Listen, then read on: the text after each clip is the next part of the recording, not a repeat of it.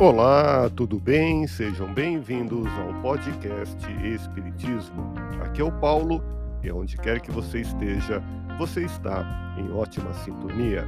Hoje quero compartilhar com você o artigo Reencarnação, Pesquisas Científicas e Evidências, publicado na plataforma podcastespiritismo.medium.com.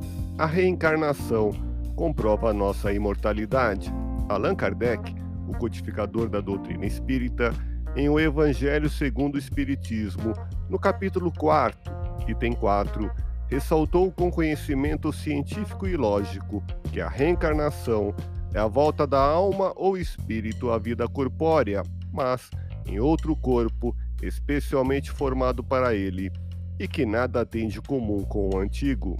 A reencarnação não foi inventada pelo Espiritismo, existe desde a mais alta antiguidade. Jesus ensinou a Nicodemos: é preciso nascer de novo.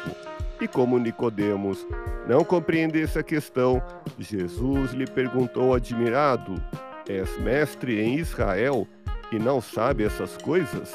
Ainda hoje são muitos os que não conhecem ou os que negam a reencarnação, mas a pergunta de Jesus inscrita nas páginas do Evangelho através dos séculos, dirigida a todos os Nicodemos da Terra. Leia o artigo completo publicado na plataforma podcastespiritismo.medium.com.